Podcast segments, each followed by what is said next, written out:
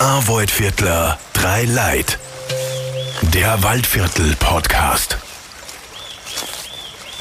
Herzlich willkommen zu einer neuen Folge von Arbeitsviertler. Drei Leid, der Waldviertel-Podcast und wir sind heute in einem Kloster und genauer genommen in den Klosterschulwerkstätten Schönbach und da geht's heute um Handwerk und gegenüber sitzt uns der Franz Höfer. Grüß dich, Franz. Grüß sein gut. Ein auch jetzt ja, kann man sagen, heiliger Typ. Äh, hätte man gern, sagen wir es einmal so. äh, muss ich gleich korrigieren. Es ist ein ehemaliges Kloster Ah, ja. mit einem Zungenbrecher eines Ordens, die Hieronymitana Mönche waren hier. Hieronymitana. Ja, Hieronymitana, Hieronymus Petrus von Pisa ist der Ordenszweig dazu, ist aber inzwischen ausgestorben Mhm. und ich bin auch nicht der letzte Mönch. Habe ich mir irgendwie eh genauso gedacht. Ja. Aber es ist ein schönes Gebäude und du machst da ganz was Besonderes. Erzähl uns mal, was wird denn in diesen äh, ehemals oder noch immer heiligen Hallen so produziert? Ja, heilig sind sie noch immer, weil wir ja nach wie vor an der Kirche angrenzen im Wesentlichen. Äh, wir haben 2007 dieses Gebäude, eine ehemalige Schule, daher Kloster, Schule und jetzt es Werkstätten, haben wir damals übernommen von der Marktgemeinde Schönbach. Das ist der Hausbesitzer auch heute noch. Wir sind hier in Mitte, durften dieses Gebäude auf eigene Kosten generalsanieren und haben dann am 1. April 2007 den Probebetrieb gestartet mit Seifensieden und Korbflechten. Das sind unsere Professionen, haben natürlich ein bisschen einen Handel dabei, äh, natürlich eine kleine Gastronomie für die Gäste, Kaffee und solche Sachen. Aber im Wesentlichen geht es wirklich um traditionelles, gediegenes Handwerk, Seife und Korb. Und das klingt jetzt so, so ein bisschen nett, wie du das sagst mit Korbflechten, aber ihr habt ja da eine unglaubliche Werkstatt, habt unglaubliche Profession erreicht. Wir sitzen selber auf geflochtenen Ja, man- Sesseln. hört's auch. ein bisschen, ja. Also ihr seid, ihr habt da wirklich die Meisterschaft erreicht und seid ja in Niederösterreich sogar die einzigen, die das kennen, oder? Also im Wesentlichen im gewerblichen Bereich sind wir hübsch die einzigen inzwischen in Niederösterreich, wobei wir momentan in der Ausbildung aufbauen. Es gibt wieder neue Korbflechter. Der war der Tiefstand vor circa zwölf Jahren. Da waren wir sieben gewerbliche Korbflechter in Österreich und wir machen ja auch im Rahmen der Handwerkswochen, was wir jetzt da dann wieder im, im Frühjahr machen, äh, Korbflechtkurse. Also das, ich sage immer Speed-Dating zum Thema Korb, zweieinhalb Stunden, dass sind wir alle reinkommen. da kann man jedem dann einen Korb geben. ja, kann man einen Korb geben, das auch. Ja. Aber, aber, aber im Wesentlichen geht es natürlich auch darum, dass man dort die Leute animiert und ausbildet. Und das haben wir wirklich geschafft, weil es gibt diesen Lehrberuf gibt es nicht mehr in Österreich. Und jetzt muss eigentlich ein Außenhobbyismus wieder in die Professionalität kommen. Und siehe da, heuer sind wir wieder knappe, knappe 30 gewerbliche Korbflechter in ganz Österreich. Wie kommt man denn zum Korbflechten? Das ist ja doch, doch etwas Spezielles. Eigentlich aus dem Musealischen aus. Also ich bin ja gelernter Einzelhandelskaufmann, also ich bin nicht wirklich Handwerker. Ja. Ja. obwohl ich es ganz gut kann inzwischen. Aber äh, ich habe 1996 das Museum gegründet in Schönbach auf Wunsch der Bevölkerung. War nicht mein Ansinnen, sondern das hat die Gemeinde gesagt, wir brauchen ein Heimatmuseum zur Wahrung der kulturellen Identität. Und daraufhin hat es geheißen, du bist Museumsobmann. Äh, ich war einfach zu langsam beim Nachsagen und daher habe ich das übernommen. Damals als jüngster Museumsobmann, habe dann 2001 im Gemeindeamt wirklich ein Museum eröffnet, aber nur mit 15 Ausstellungsstücken. Das hat ausgeschaut wie, äh, wie eine Galerie. Ja, und die Bevölkerung hat natürlich gesagt, der Wahnsinn, was da Geld ver verpulvert worden ist und dann kommt so ein Schaß raus auf gut Deutsch. Und auf alle Fälle sind wir dann hergegangen und haben die Reißleine gezogen nach dem ersten Jahr und haben dann 100 Handwerkskurse ausgeschrieben. Ja. Und das ist gegangen vom Besenbinden über Seifensieden, über Korbflechten, also alles, was man im bäuerlichen Bereich damals auch gemacht hat. Ja. Und das Korbflechten ist uns einfach geblieben. Ja. Und da haben wir massenweise Leute da im Winter noch dazu. Damals hat es Kassen die toten Hosenzeit. Vor 20 Jahren war das anders im Tourismus im Waldviertel. Da war im Winter einfach zwischen November und Ostern nichts. Und jetzt sind wir halt Ganzjahresbetrieb auch inzwischen und haben dort einfach Leute animiert, einen Korb zu flechten. Und irgendwann hat sich dann dieses ins Modulsystem äh, äh, entwickelt und heute haben wir da neun Module, die was abgehalten werden von Jänner bis Ende äh, Ende April circa. Und wenn wir bei uns die Leute die Grundausbildung gemacht hat, gingen die dann zu Kollegen weiter. Wir haben einen zweiten in St. André Wördern sitzen, eine Kollegin in Schlierbach in Oberösterreich und eine in Südtirol. Und dort haben wir dann die Leute wieder weiterleiten zu den Profis und dann kommt aus dem aus irgendwann Korbflechter.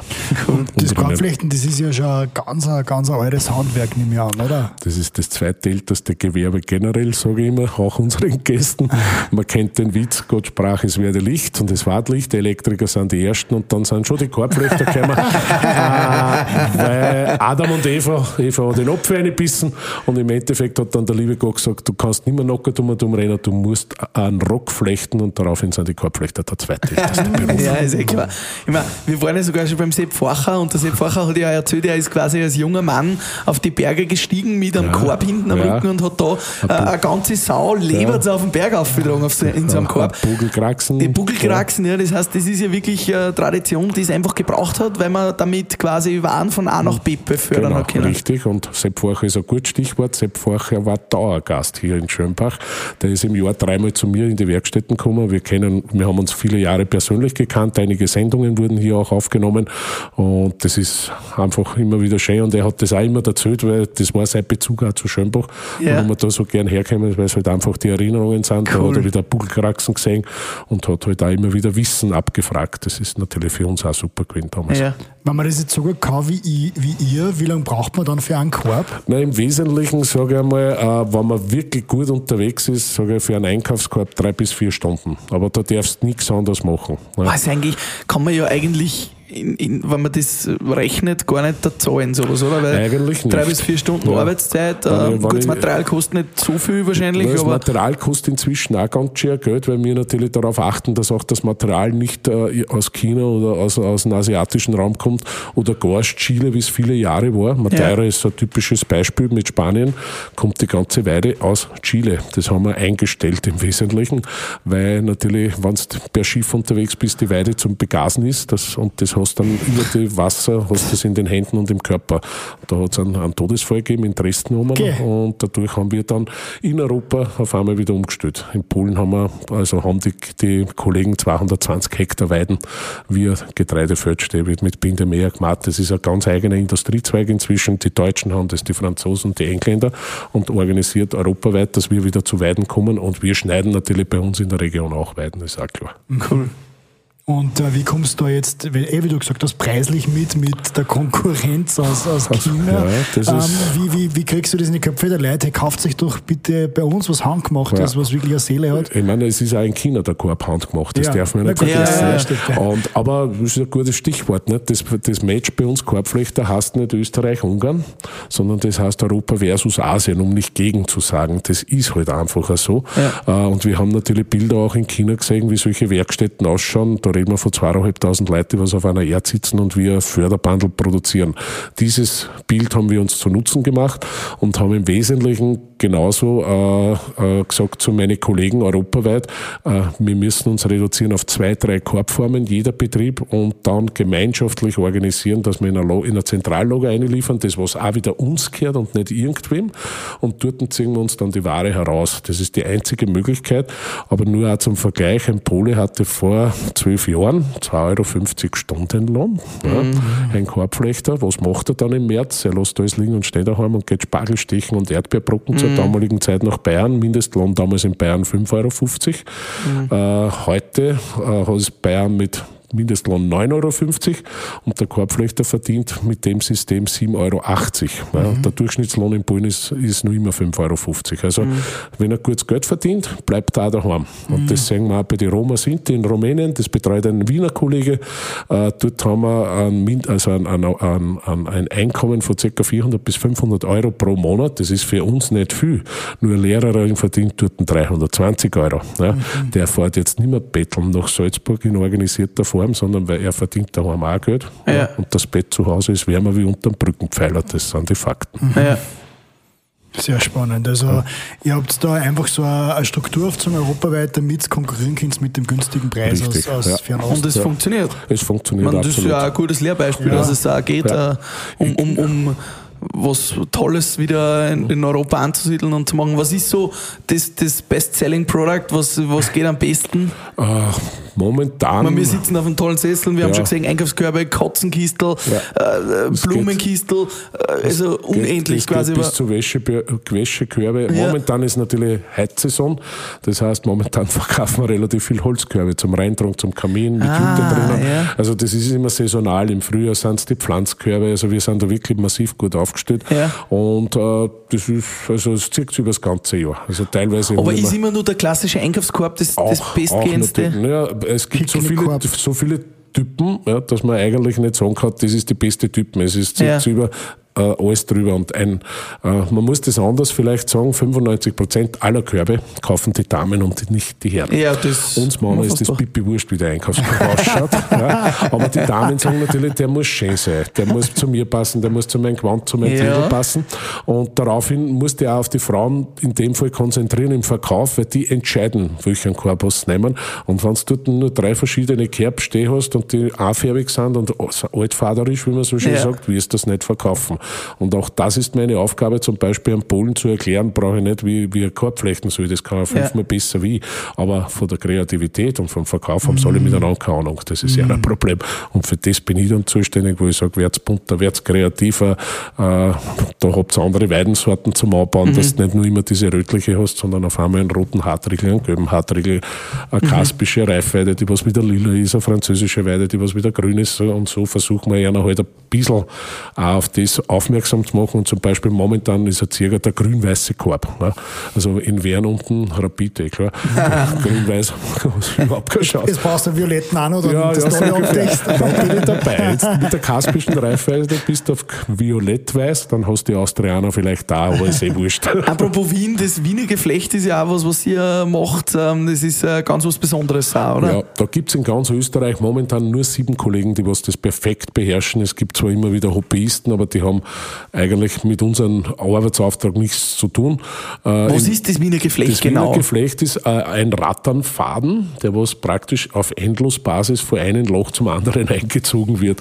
Du hast im Wesentlichen äh, die ersten vier Lagen ist wie Sockenstopfen. Das kennen die meisten, also auch wenn wir es erklären in einer Gruppe, wissen alle, was Sockenstopfen ist. Auch die Männer können das, weil die meisten ja. haben sie irgendwie nur gelernt beim Bundesheer spätestens, sollte man es gelernt haben, aber gut. Und dann gibt es noch einen Diagonalfaden, einen fünften und einen sechsten. Und das macht die Stabilität des Sessels aus. Und dann das ganze Verknüpfen ist eine eigene Technik. Und da braucht man viele Jahre, bis man das perfekt beherrscht. Und äh, ja, da sind wir, wie gesagt, einer von den sieben. Ja. Und das braucht sie ja vor allem, um diese bekannten Tonnage-Stühle neu zu beziehen, falls die mal kaputt ja. werden, oder? Also 90 Prozent aller Aufträge, was uns die Kunden bringen, sind wirklich Tonnage-Stühle. Äh, warum? Was Weil ist genau Tonnage-Stil für die, die das nicht kennen? Tonnet ist ein, ein, ein, ein der Herr Tonnet war eigentlich im 19. Jahrhundert der Ikea des 19. Jahrhunderts und der erste, der was Holz biegsam gemacht hat, gell? mit Wasserdampf, mhm. äh, äh, äh, na, Buchen, Buchenholz zu biegen und auf alle Fälle daraus formen. Und der Donut, ich meine, ich habe da einen Katalog aus dem Jahre 1904, da sind glaube ich alleine 300 verschiedene Formen drin und der hat ja Möbel gebaut, Tische, Kleiderkästen, Ständer, Rollstühle, also alles mögliche bis hin zu Betten und das, was die wenigsten wissen, er war der größte Ausstatter der Kinoseele und okay. Theaterseele. Also wenn du früher auf so einem Klappstuhl gesessen bist, also so wie man es kennt vom Kino geht, das war alles Tonnet. Mhm. Ja. Nur, das hat keinen Wert gehabt. Ich konnte mich heute noch ärgern. Vor zehn Jahren wurde mir zehn Viererreihen angeboten, an um 50 Euro. Habe leider als Verein nicht das Geld gehabt. Ich konnte mir in den Hintern beißen vor lauter das Ärger. Das ist heute viel Geld Heute zahlst du für eine Viererreihe, wenn es blöd hergeht, bis zu 4.500 Euro. Wow. Ja, Unglaublich. hat mir weh da. Aber und, und weil Stühle sind eben jetzt da so Auch die so Stühle bewährt. sind natürlich massiv aufgegrasselt, aber das kann man relativ einfach erklären. Donnet hat dann sein Jubiläum gehabt. Äh, das 150er Jubiläum, glaube ich, war es. Und auf alle Fälle äh, hat er dann den 14er Tonet, den Klassiker aller Tonetstühle, so wie man aus dem Café Zentral oder irgendwo kennt, äh, hat er wieder zum Bauen angefangen. Und mhm. dadurch, und der billigste neue Tonetstuhl kostet 699 Euro. Das heißt, die Altware ist auf einmal Vollgas aufgegraschelt ja. und unbezahlbar. Hinter uns steht ein Stück mit 465 Euro ja. angeschrieben für einen Holzsessel. Ja, das, ist, das ist, ist, aber auch ein Geschenk. Ausrufungspreis Preis im Dorotheo um 1200 Euro und im Wahnsinn. Wesentlichen über den Ladentisch ist er letztes Mal mit 1800 gegangen und ich sage, bis Weihnachten hat er jetzt noch Zeit, dass er verkauft wird. Wenn er das nicht tut, geht er im Jänner ins Dorotheum. Ja, und es ist ein zeitloses Design, das muss man echt sagen, das jetzt gerade wieder total modern ist. Absolut. Der ist Donut hat ja eine Eigenschaft, dass der ganz leicht ist. Den kannst du mit einem Finger nehmen und weitertragen. Ja. Ja. Wenn du einen altdeutschen Sessel nimmst, da brauchst du zwei Hände dazu. Die sind einfach sparer. Darum ist er auch so beliebt auch in der Gastronomie, weil einfach viel Schlepperei dort immer angesagt war oder äh, Konzertsäle. Man, man erinnert sich auf die Postsparkasse da mit dem Wagner damals. Also das sind natürlich andere Highlights, aber diese Sessel mussten immer wieder verstellt werden, relativ rasch. Äh, Sitzungssäle etc. ausgestattet und das war halt der Donut der beliebteste. Einfach ein günstiger Sessel und die Sitzfläche besteht eben aus diesem Geflecht. Also Genau. der, der Stuhl an sich ist natürlich schon wertvoll, weil Ja. er so schönes gebogenes Holz Ja. hat, aber das Geflecht äh, innen Das- drin und das wird natürlich von Zeit zu Zeit einmal kaputt und dann muss man das Gott, quasi sei- Gott sei wieder Dank, sonst hätten wir bald keine Arbeit nicht mehr. Nein. Aber im Wesentlichen, da geht's da geht's auch um ein paar andere Dinge. Es hat natürlich drei Typen gegeben von diesen Tonetflächen. Äh, Die erste war eine Buchholzplatte drinnen, die was kein Muster gehabt hat. Das war der armer Leitsessel, sagen wir dazu. Äh, Für die bürgerliche Mittelschicht hat es dann diesen äh, Buchholzplatte mit Motiv gegeben, also eine Prägeplatte praktisch. Und die Reichen haben sich halt das mit Geflecht gekauft. Ne? Und was natürlich auch der Unterschied ist, ich sage 1848 oder im 19. Jahrhundert gab es noch keine Zentralheizungen, so wie es wir heute gewohnt sind. Dadurch waren die Räume ja immer feucht und dieses Rattern braucht Feuchtigkeit. Ne? Und das ist jetzt da der Clou daran, dass wir den Leuten ehrlich kommunizieren, liebe Leute, wenn ihr einen Sessel nur 30 Jahre so haben möchtet, müsst ihr mal pflegen.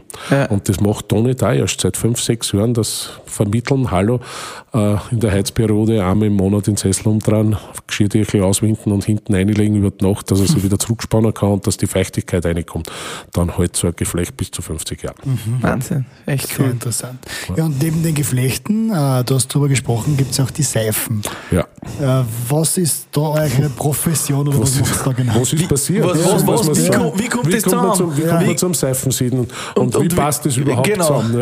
Ja? Äh, Im Wesentlichen ist es eigentlich aus einer Not entstanden. Mein alter Chef, der Adi Kastner, wir kommunizieren das auch nach wie vor im Haus, äh, der was, er ist ja leider schon verstorben, aber der hat immer gesagt, wir müssen im Waldviertel aus jeder Not eine Tugend machen. Ja. Das ist so typisch. Und ich bin gelernter Regionalentwickler, ich war auch früher im Regionalmanagement tätig und auf alle Fälle, äh, was ist passiert? Im Wesentlichen äh, hat mich Adi Kastner damals, äh, das war jetzt muss ich selber nachdenken, 2004 nach Turin geschickt zur Salon del Gusto. Das ist Slow Food International, weltgrößte Fress- und Saufmesse.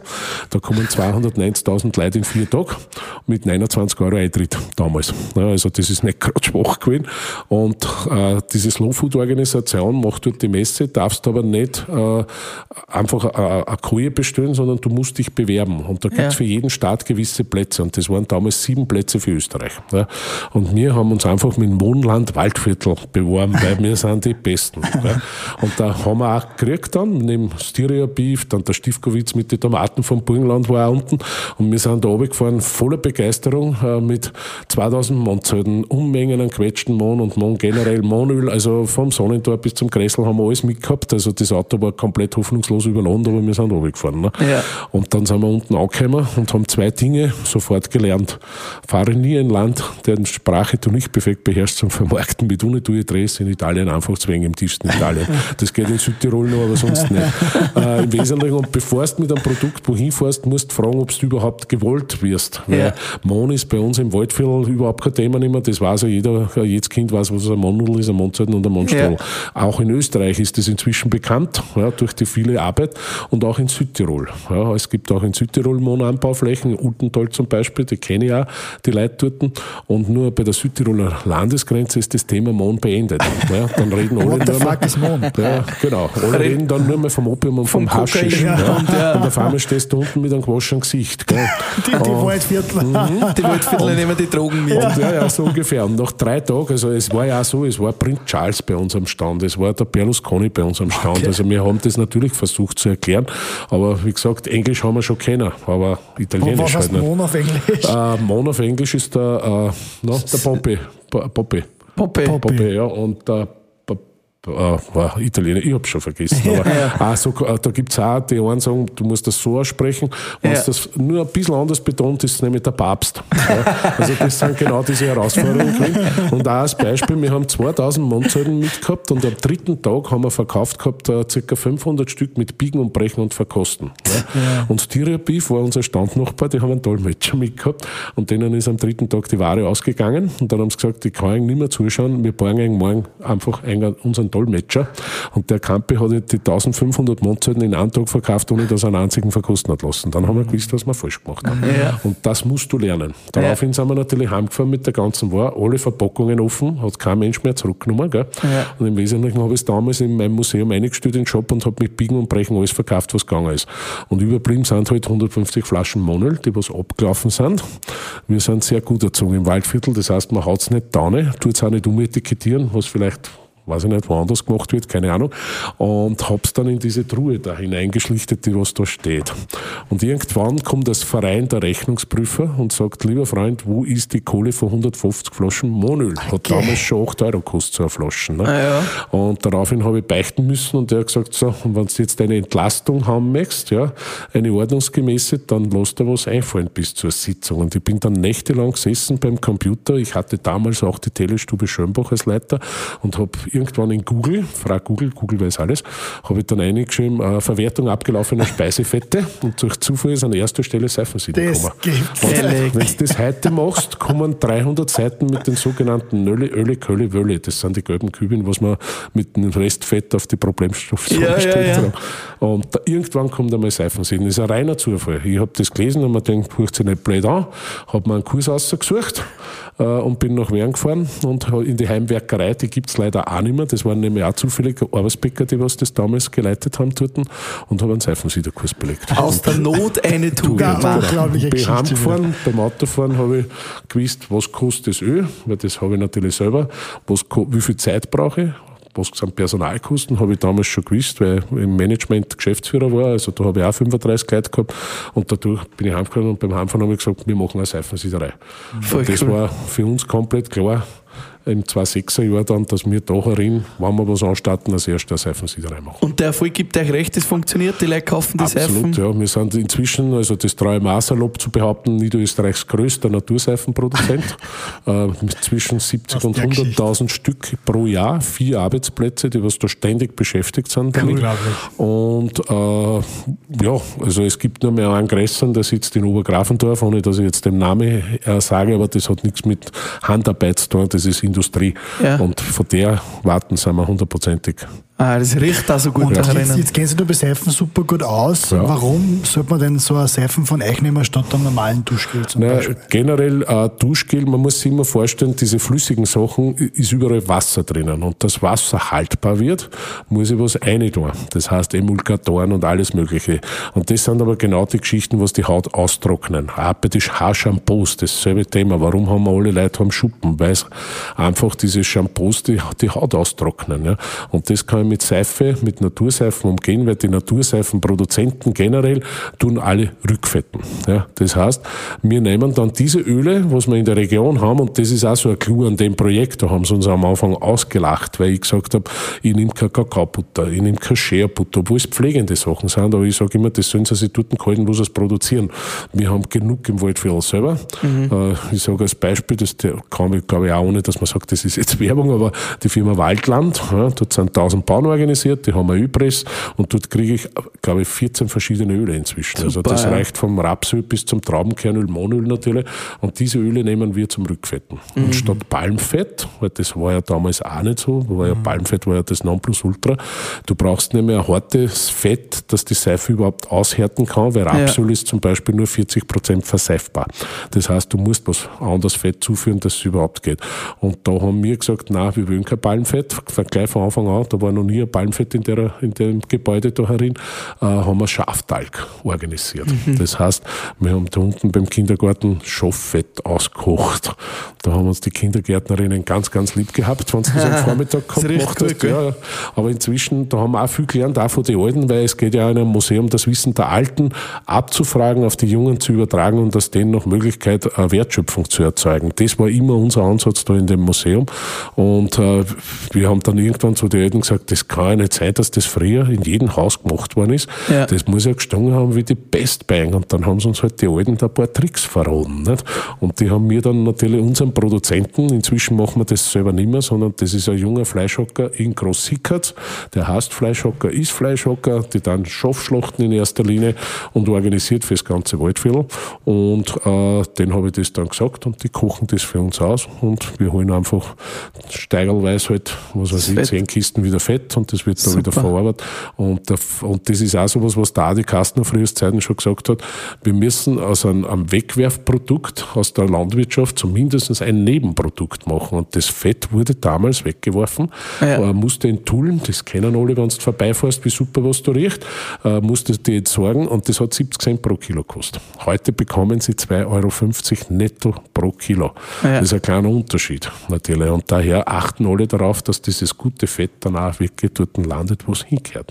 Also das ist wirklich ein schöner Kreislauf, der Ja. sich da schließt. Jetzt kann man äh, natürlich, Weihnachten kommt zu, auch einmal das Ganze selber probieren, Seifen machen und auch Korbflächen bei dir. Da gibt es die Initiative, glaube ich, Ja. wo man das machen kann. W- Wann ist das? Und Äh, generell sind wir dann jetzt im Frühjahr, weil der erste Tranche war jetzt äh, in den Herbstferien, also aus Staatsfeiertag bis Allerheiligentomatum, äh, haben wir unseren Herbsthandwerkswochen gehabt und jetzt dann im Frühjahr, also ab Mitte Februar bis Ende März laufen dann die Handwerkswochen in mehreren Betrieben. Ich bin ja nur ein Teil davon. Ja. Und da geht es auch wirklich um das, das, das sogenannte Speed-Dating. Also sie lernen es da nicht, sondern sie schnuppern, Schnuppern eine. eine, ja. Weil äh, du kannst keinen Korb flechten in zweieinhalb Stunden. Ja. Du kannst aber sehr wohl ein kleines Geflecht in zweieinhalb Stunden, ein Werkstück erstellen. Das ist beim Drechsler nichts anderes wie beim Glasschleifer oder beim, Ja. beim, beim, beim Kerzenzieher, sage ich jetzt einmal. Und, äh, und du kannst aber auch Seife in zweieinhalb Stunden eine kleine Charge rühren, dass er einmal die Grundkenntnis hat. Und wenn er sagt, das darf mich interessieren, dann kann er bei uns im Nachhinein dann ja noch Tageskurse buchen. Und das funktioniert ganz gut. Auch wenn man jetzt sagt, die einen machen, äh, wir wickeln ja das Ganze über Waldvierteltourismus ab und über unsere Buchungsstelle. Äh, natürlich, äh, das eine sind die Buchungen, was sie jetzt so haben, aber natürlich das Folgegeschäft, also unsere Kurse sind grammet voll, muss man sagen, Ja. das ist. Gell. Und Grammet. wir- Grammet voll. ja. Und wir haben praktisch- wieder beim Fett sind. ja, ja, genau. Aber es sind nur sechs Kursplätze, mehr Platz habe ich nicht. Und es Ja. ist auch wichtig, dass, dass das nicht äh, mit 20 Leuten tust, weil da kommt unterm Strich nichts raus, außer äh, Unwohl, sagen wir es einmal so. Also auf waldviertel.at vorbeischauen und sich Genau. anmelden. Und im, am 16. und 17. Dezember gibt es auch was Schönes, nämlich die Werkstatt Weihnacht. Genau. Im Wesentlichen auch aus einer Idee entstanden vor Jahren. Ja. Äh, es hat da bei mir in Schönbach schon immer die Dorfweihnacht gegeben. Am Anfang hat es geheißen Dorf- und Jägerweihnacht, dann haben wir die Jäger ausgestrichen äh, und haben nur mehr Dorfweihnacht gemacht. Und das war immer am dritten Adventwochenende, weil das ist das Wochenende, was fast keiner mehr bespielt hat eigentlich im ganzen Waldviertel. Man hat die ersten zwei Adventwochenenden und da sind alle Märkte. Ja, und da streiten sie alle um einen Termin. Und wir haben gesagt, na, das tue ich mir gar nicht an und habe einfach das dritte Adventwochenende genommen. Und dann habe ich meine Kollegen gebeten, äh, was ist, wenn man die Werkstätten überhaupt ein äh, aufsperrt. Und Waldviertel Tourismus hat dann diese Waldviertler Werkstatt Weihnacht ins Leben gerufen. Äh, www, dreimal W, das ist Internet, das, da ist alles eingepackt, was man braucht. Und im Wesentlichen haben wir auf dem Wochenende praktisch zehn Werkstätten, glaube ich, sind es heuer, die was geöffnet haben. Und da kann man in entspannter Atmosphäre einkaufen. Und natürlich, manche haben halt ein Kulturprogramm, so wie Ja. in Schönbach bei der Dorfweihnacht, da gibt's eine Lesung von der Isolde Kernl. Äh, es kommt der Josef Bichler, ein Pfarrer, ein Missionar aus Ghana, der was auch da seine Wurzeln hat, macht eine Lesung über äh, er und der Urwald so quasi. Und, und wir versuchen auch Chöre, äh, besinnliche Advent feiern. Äh, beim Reiter Andreas zum Beispiel m, kann man sagen, der hat äh, ORF, Radio Niederösterreich, kommt mit äh, Radio für Viertel am Samstag und in den Zuge eröffnen wir dort seine Werkstatt einerseits, aber auch die Waldviertler Werkstatt Weihnacht wird auf den Tag dort eröffnet und das reichen wir immer je zu, zu einem anderen Betrieb weiter. Und das funktioniert ziemlich gut und ja, inzwischen sind die Besucherzahlen auch okay. Franz, cool, was du alles machst. Unglaublich. Da geht was weiter. Da das ist ein richtiger weiter. Wal- Waldviertler, ein Waldviertler, drei Leute. Apropos Waldviertel, am Schluss fragen wir immer noch, was macht für dich einen richtigen Waldviertler oder eine richtige Waldviertlerin aus? Äh, ins Gesicht geschaut und die Hand gegeben, das ist Waldviertler Ort. Das ist ganz einfach am Punkt gebracht. Cool. Das leben wir auch. Sehr schön. Und was macht für dich das Waldviertel als Region aus? Was gefällt dir besonders? Als Entwickler ist das ein bisschen eine harte Frage. Ja, ja. In generell die, die Vielfalt des Waldviertels. Wir reden ja äh, von landschaftlich einerseits, da gibt's verschiedene Zugänge natürlich. Es schaut im Horner Bezirk anders aus wie da Schönbach-Arbersbach. Nicht? Also ich sage immer, da sind, ist das Urwaldviertel mit den vielen Steinen. Nicht? Das Urwaldviertel. Ja, da sind einfach so viele Steine und neun Kilometer weiter ist die Granit-Gneis-Zone. Das sind andere Leute. Ja? Ja. Und das kennt man. Ja? Äh, Und das ist die eine Geschichte. Das zweite, was natürlich in den letzten 30 Jahren aus der Regionalentwicklung entstanden ist, da gehört natürlich auch der Tourismus dazu, diese Professionalität, was wir da entwickelt haben, äh, im Wesentlichen von dem, was die ganze Region einfach gut leben kann inzwischen. Und wie gesagt, am Anfang habe ich es eh gesagt, früher Zeiten hast du von Ostern bis Allerheiligen Tourismus gehabt und dann war tote Hose. Heute sprechen wir von Ganzjahrestourismus. Äh, auch mühsam, weil um diesen Kuchen matchen alle. Ja. Ja. Und da musst du schon wirklich gut unterwegs sein, dass du das halbwegs gut in den Griff hast. Und ich glaube, da ist Waldviertel auf einem guten Weg, weil es viele gute Köpfe gibt und nicht einer stur mal umrennt, sondern es ist ein gemeinsames Tun. Ja, in die ganzen äh, Gremien sind wir auch verschieden gut aufgestellt natürlich und da merkst du, da geht einfach was weiter, da, da muss was geschehen. Nicht? Super. Und Waldviertel Pur ist ja an und für sich unsere beste Referenzveranstaltung in Wien, wenn man das erlebt hat, weiß man, was Waldviertel ausmacht. Das Gefühl haben wir auch, dass was weitergeht. Vielen Dank fürs Gespräch, Franz. War echt super. Voll super. Danke, Franz. Ich schnapp mir jetzt noch ein Seifen und dann äh, schauen wir weiter. Ja. Danke dir, Franz. Das kommen schmutzige Zeiten, da braucht man sehr viel Seife. Ein Waldviertler. Drei Leute. Für euch. Danke auch nochmal fürs Kommen. Ein Waldviertler, drei Leid. Der Waldviertel Podcast. Diese Folge wurde euch mit freundlicher Unterstützung vom Land und der Europäischen Union LIDA präsentiert.